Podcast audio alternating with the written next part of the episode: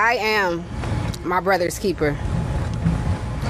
And when you say the name Jacob Blake, make sure you say father, make sure you say cousin, mm-hmm. make sure you say son, make sure you say uncle, but most importantly, make sure you say human. Human life. Triste, né, a gente começar esse podcast ouvindo essas palavras, ouvindo o que a gente ainda escuta e ainda vivencia no mundo, né? Essa foi a irmã de Jacob Blake. Jacob Blake, para quem não esteve por dentro do mundo nos últimos dias, tomou sete tiros pelas costas, né?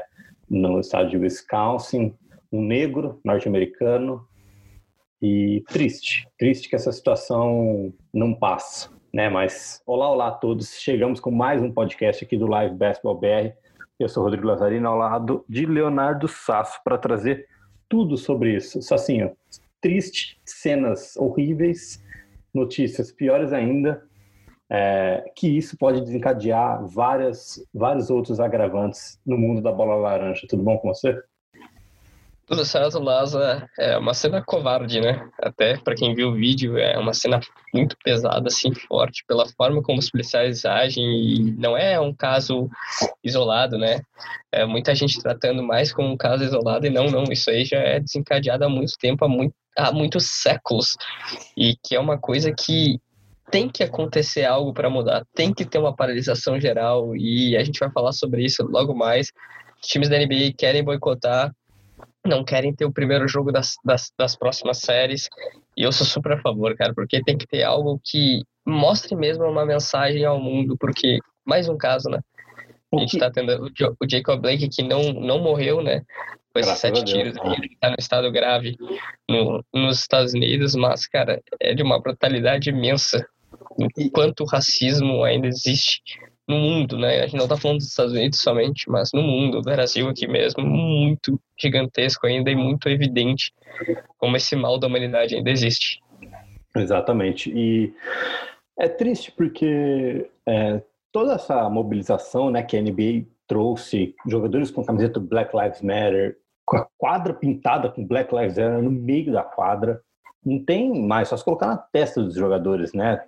Todo, durante toda essa, esse fim de temporada, primeiro round, os jogadores iam com camisetas é, com alguma mensagem, iam com boné, colocava na máscara, mas sabe, é difícil que a gente parece que não, não progride, né? Então é, é muito complicado essa, essa questão de, de, ter, de ter tido mais um caso né, de racismo, mas graças a Deus né, não, não foi fatalidade, não teve morte. Mas, já puxando para o nosso primeiro assunto, é, como você citou, né, o boicote aí da, entre o Boston Celtics e o Toronto Raptors, os dois times se reuniram na noite de terça-feira, estão previstos para reunir na terça, na quarta-feira também. Né, lembrando que o primeiro jogo entre as duas equipes somente é na quinta-feira, dia 27 de agosto, mas é, possível boicote, Sassi. Eu acho que isso seria não sei, né? Tem até uma aspas do Nick Nurse, né, técnico que foi eleito técnico do ano da NBA, técnico do Toronto Raptors, e que ele fala, né, que é, essa esse boicote do jogo é um assunto que os jogadores, que os jogadores estão sentindo a responsabilidade, que eles querem mostrar que talvez a voz deles seja escutada, né, assim. Então é é difícil, como você falou, é uma ação que que vai gerar uma outra reação gigantesca na, na cadeia dos esportes e, e em tudo na, na vida. Então, eu sou super uh, a favor desse boicote, porque, é, é, como eu falei anteriormente, é uma mensagem que tem que ser passada a todos, né? Porque a gente viu protestos nas ruas dos Estados Unidos, protestos nas ruas do mundo inteiro e não deu efeito, cara. É uma coisa que continua e vai ser geracional, né? Talvez a próxima geração consiga pelo menos diminuir isso, que já era para ter acabado há muito tempo, mas esse boicote ele pode é, ser uma mensagem muito forte de uma liga que é vista no mundo inteiro, de jogadores que são tratados como o ídolo de muitas pessoas. Então, pode ser uma mensagem que impacte muito e seria, cara, quase único na história do esporte americano ter um boicote como esse, uh, um assunto tão válido, um assunto tão importante, tão necessário. Então, eu vejo que se Boston Celtics e Toronto Raptors conseguirem isso de comum acordo, como eles querem, como estão se reunindo para isso, isso é uma mensagem bem pesada, bem forte para todo o povo, para todos os Estados Unidos, para todo mundo, da importância de acabar com o racismo. Então, eu gosto muito da, da ideia dos jogadores e vejo que isso pode acontecer sim. Claro, a gente está falando de, da NBA que tem negócios a partes econômicos e tudo mais, questão televisiva, que seria uma perda não ter o jogo, mas nesse momento tudo isso ultrapassa qualquer limite econômico. Exato, né? E aí você, a gente sabe da, da magnitude, a gente sabe do tamanho, da força dos jogadores. É, eu acho que, sei lá, é, obviamente que a gente está falando aqui de Boston Celtics e Toronto Raptors que se reuniram. Né? Eu acho que jogadores com, com grande peso na liga, como LeBron, se posicionar, se falar, ó, eu vou, eu vou, não vou jogar, vai ser alguma coisa pesada, aí eu acho que a NBA começa a se mobilizar. É, como você falou, né, a questão do racismo tem em todos os lugares no mundo, não é só nos Estados Unidos, não é só lá que a galera está fazendo campanha para votar, porque a gente sabe que o voto não é obrigatório, mas é fica fica essa, essa pontinha, né, de o que será que vem por aí, né? Vale lembrar que daqui duas, três semanas tem a temporada da NFL, então seria uma mensagem também, talvez é, a associação de jogadores aí de beisebol, do futebol americano, de basquete, todo mundo se reunindo tenha uma força um pouco maior, né? Porque tudo, todo o movimento do Black Lives Matter começou com a morte do George Floyd, que não faz dois meses. Então acho que o pessoal provavelmente já esqueceu, né? Do que qual era o intuito do Black Lives Matter. E aí dois meses depois a gente fala de um cara que toma sete tiros pelas costas de um policial branco, né? Eu não sou ninguém para julgar, a gente não está aqui para falar tanto de política também, isso assim. Então, complicado. E no college teve outro ponto interessante que totalmente ligado a isso, que técnicos do basquete feminino e masculino do, uh, do college, da NCAA, estão se juntando para fazer uma comissão com que arenas da, das equipes da, das universidades uh, virem centros de eleições, né? Sim. No dia 3 de novembro, que vai ser o dia uh, de uma, acho que vai ser a primeira, o primeiro turno, né, seria da, da eleição dos Estados Unidos, e porque o voto é facultativo, a gente sabe, não é obrigatório, e cada vez mais uh, se tira centros eleitorais de periferias dos Estados Unidos, o que e nas periferias onde estão mais pessoas negras e essas pessoas têm menos direito cada vez de votar e o que eles querem que esse voto, que essa pessoa seja ouvida, porque somente o voto pode mudar isso, pode botar pessoas que sejam uh, antirracistas e tudo mais. Então, eu acho um ponto interessante. O Atlanta Hawks já fez isso nas primárias em Atlanta, em junho, liberando a State Farm Arena. Então, acho que é um ponto que o college também se junta, a NCAA também se junta, através dos seus treinadores negros do basquete feminino, do basquete masculino. Uh, e eles querem fazer esse esse intercâmbio também para o futebol americano universitário. Então, é legal ver como é, como estão se unindo para mudar politicamente, né? Trazendo o esporte, que é tão forte nos Estados Unidos, politicamente para no cenário político né, dos Estados Unidos, que a gente sabe o voto facultativo e às vezes é, tira muito do poder que ele tem, né? Que, deve, que, que ele pode mudar muito a sociedade. Exatamente. Bom, é, vamos ficar ligado, né? Você fica ligado nas redes sociais do Live Basketball BR para mais informações sobre o boicote, textos no nosso site, arroba livebsktbr, Sacinho, porque o barco anda, né? Por mais que a gente fale de boicote, fale de, de todos esses problemas, é, ontem, né, na terça-feira, foi entregue o prêmio de melhor defensor do ano da NBA também para Giannis Antetokounmpo. O grego pode repetir o feito de Hakim Olajuwon e Michael Jordan, né, vencendo o prêmio de defensor do ano e MVP na mesma temporada seria algo histórico aí, sabe? Ah, eu acho que vai repetir, hein? com todo respeito. Eu acho que o prêmio de defensor do ano era o mais difícil para ele conquistar.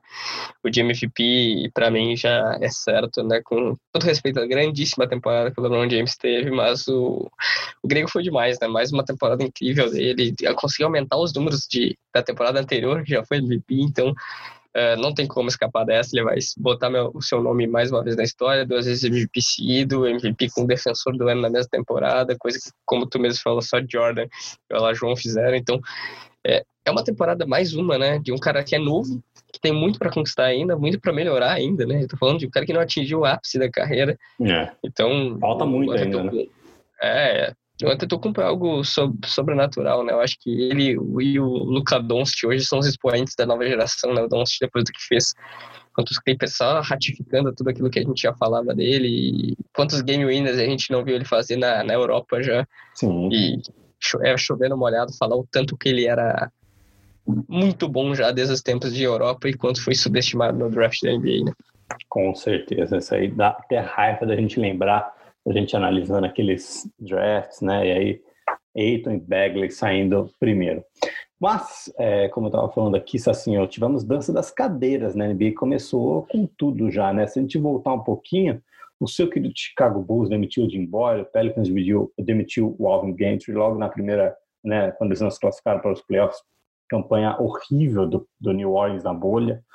É, Aí o Brad Brown foi demitido do Philadelphia 76ers depois de sete temporadas.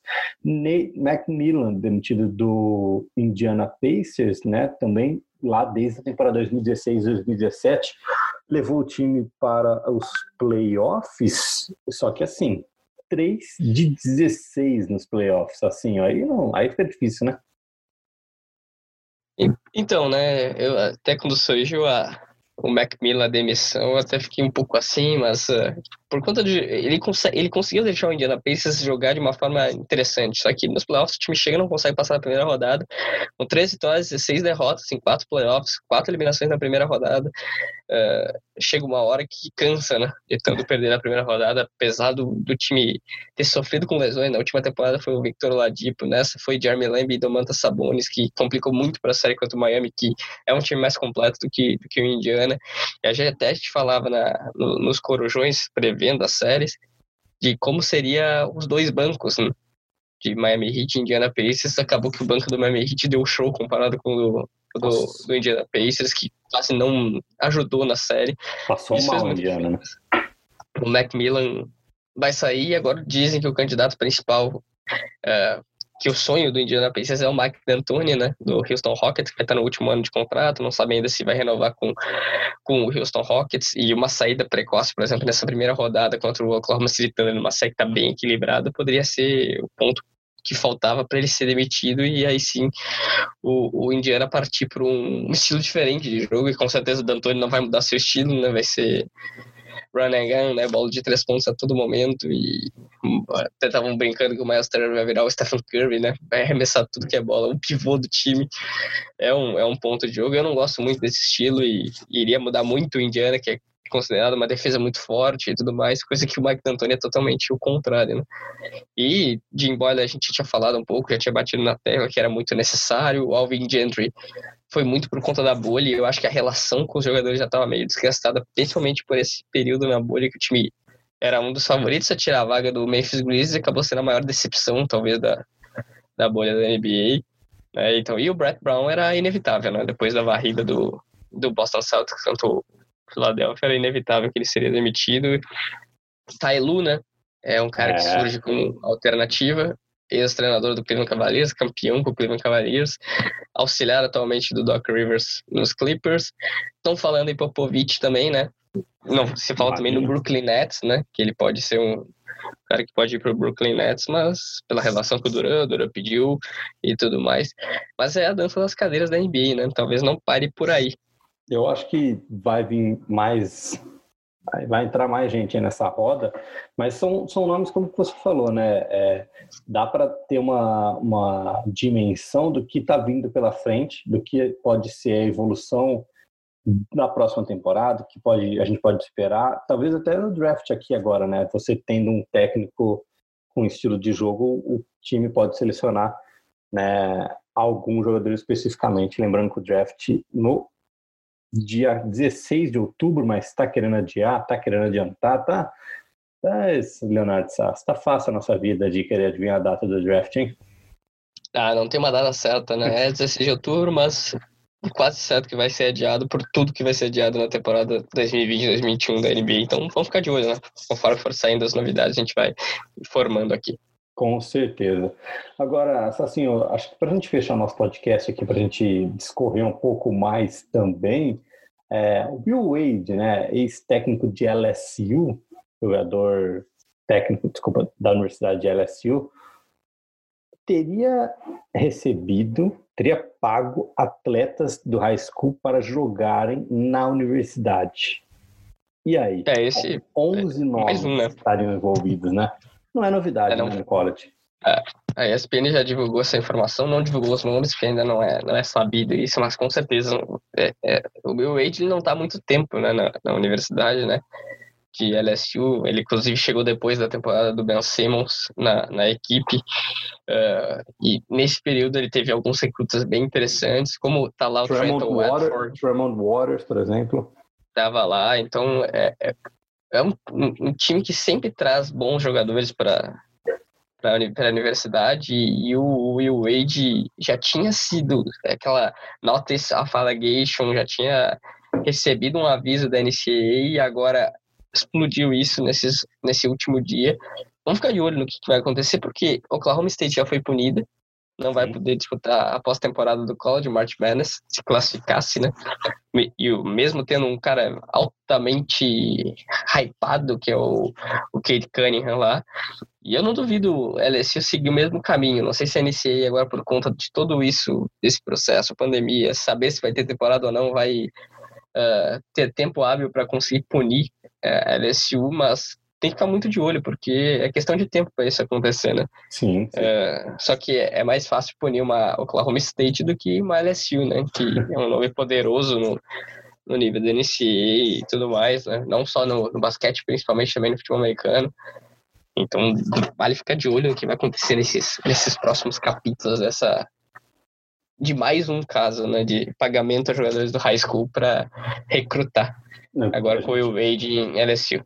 Agora, né, uma coisa que a gente, por exemplo, tem então essa questão de, de, por exemplo, você pensar em Kansas, você pensar em Kentucky, você pensar em Duke, é complicado, né? Porque o, o que envolve o mundo da NCAA, a gente sabe que é muita grana nessa assim. Então, assim, por exemplo, você, a gente já falou desse ano, por exemplo, não ter tido o March Madness foi um, uma facada no bolso da NCAA, né?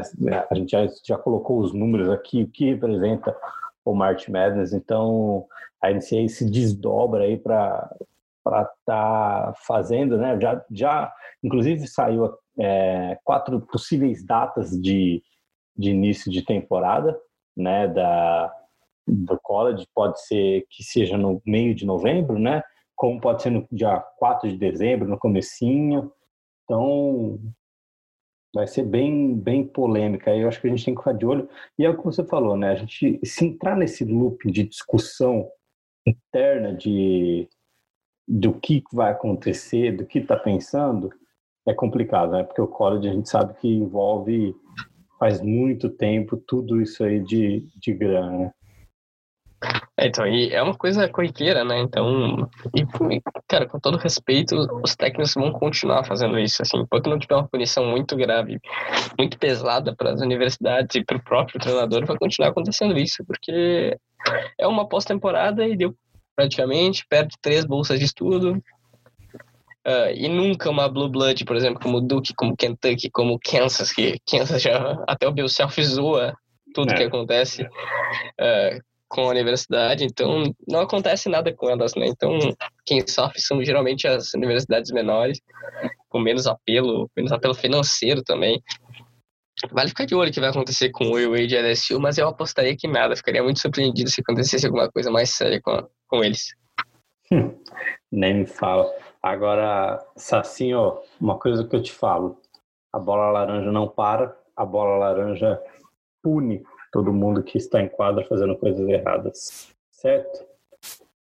Esse é um ponto, né? Isso aí vai acontecer. Quero ver LSU na SEC nessa próxima temporada. Vai passar saudades, mal. Saudades, college, hein? Assim, eu, eu juro para você que eu daria tudo para assistir agora um Florida Gulf Coast contra New Mexico. Ah, fácil, cara. Fácil. O ginásio é. estourando. Né?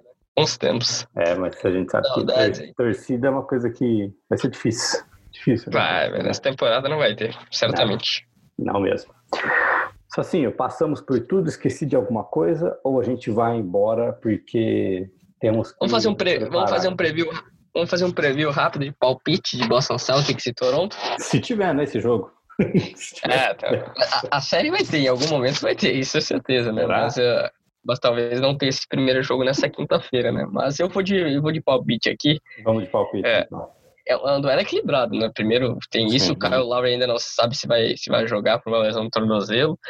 Uh, Boston Celtics sem o Gordon Hayward, né? Que se lesionou, acabou deixando a bolha para para se recuperar. Tem também o nascimento do filho dele. Então tem muita coisa acontecendo. Então eu acho que quem sente mais a perda é o, o Toronto Raptors, né? Porque o Lowry, fora uh, um jogador importante dentro das casas, é um líder do time, né? Mas eu vou apostar, cara, num 4x3 pro Toronto, hein? 4x3. É, eu, cravo, eu, eu vou cravar 4x2 no Toronto, porque aí é Toronto e Miami na final de conferência. Será que o Miami tira o Milwaukee? Milwaukee, né? Não, já vamos, já vamos é. falar aqui, o Orlando Magic não vai ter nenhuma chance agora contra o, contra o Milwaukee. É, exato. Eu acho que o Miami passa do Milwaukee. Me cobrem, hein? Pode me cobrar, tô assim. Gostei, gostei. Miami e, e Toronto, uma série legal na, na final de conferência, se desse, Sim. né? Se der. Mas eu, mas, ó, mas eu acho que a gente tá falando aqui, beleza, Toronto, Toronto avança, mas o, o Boston vai, vai dificultar alguns jogos, viu? Com certeza. Que, como você Boston falou, forte. o, o Tatum tem, tem arma para ir bem, o nosso queridíssimo Jalen Brown. Então, assim... Kemba, jogando muito bem. Kemba, eu acho que, vai, que essa, essa variação de, de ataque do Boston vai fazer uma coisa boa. Vai poder com que o Boston não fique concentrado só em um jogador. O que, que você acha? Totalmente, com certeza. E Toronto, o Van Vliet jogando muita bola, com o Ibaka e o Powell vindo muito bem do banco de reservas. Então, é um time que tem muitas armas, né? Não só o Boston, como também o, o Toronto. E eu aposto nesse 4 a 3 pro Toronto Raptors. É isso, né? É isso, né? Vai ser... Estou ansioso. Assim, ó, você tá gostando de assistir os jogos na bolha? Tá só muito longo, né? Muitas faltas. Tá faltas, né? Bom, é, isso aí tá, tá o, pesado. Que você, o que mais você tem para falar? Que são aqueles recados, né, do Corujão, temos presentes, várias, né? temos presentes, então assim, ó. Tem uma, tem uma lista grande, né? Vamos lá, com calma. Corujão e bem no YouTube toda meia, todos os dias, meia-noite, repercutindo a rodada. Você de Rex, hein? Não faz nenhuma. É, se inscre... faz tempo, né? Faz tempo já. Pra se inscrever no canal também, ativar as notificações, curtir os vídeos do canal. Tem vários vídeos interessantíssimos. Tem vídeo, vai ter vídeo de muitos prospectos ainda pela frente, até o dia do draft. E aqui no, nos agregadores Spotify, Deezer, Google Podcasts, Podcast, só seguir para não perder nada aqui do, dos podcasts do Live. E sorteio, né? Vai no Instagram, LiveBSKTBR, no Instagram do, do Live marca lá três amigos, segue o Live Baseball BR, segue a Nani, ex-jogador de Kansas, né, uhum. brasileira, que vai ter um sorteio da camisa de Kansas. E no final da temporada da NBA, assim, uma mega, mega, mega promoção, que aí só você participando do Corujão para ficar sabendo. Então você que acompanha o Corujão no YouTube todo dia meia-noite já sabe o que está rolando por lá. Então é isso você vai ganhar muitos prêmios, certo? É isso. Vamos. Muito bem, Sacinho. A próxima vez você abre o microfone. Tamo junto? É um delayzinho, né?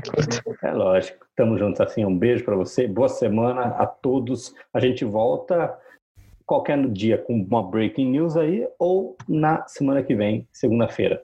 Fechou? Um abraço. Um beijo e tchau, tchau.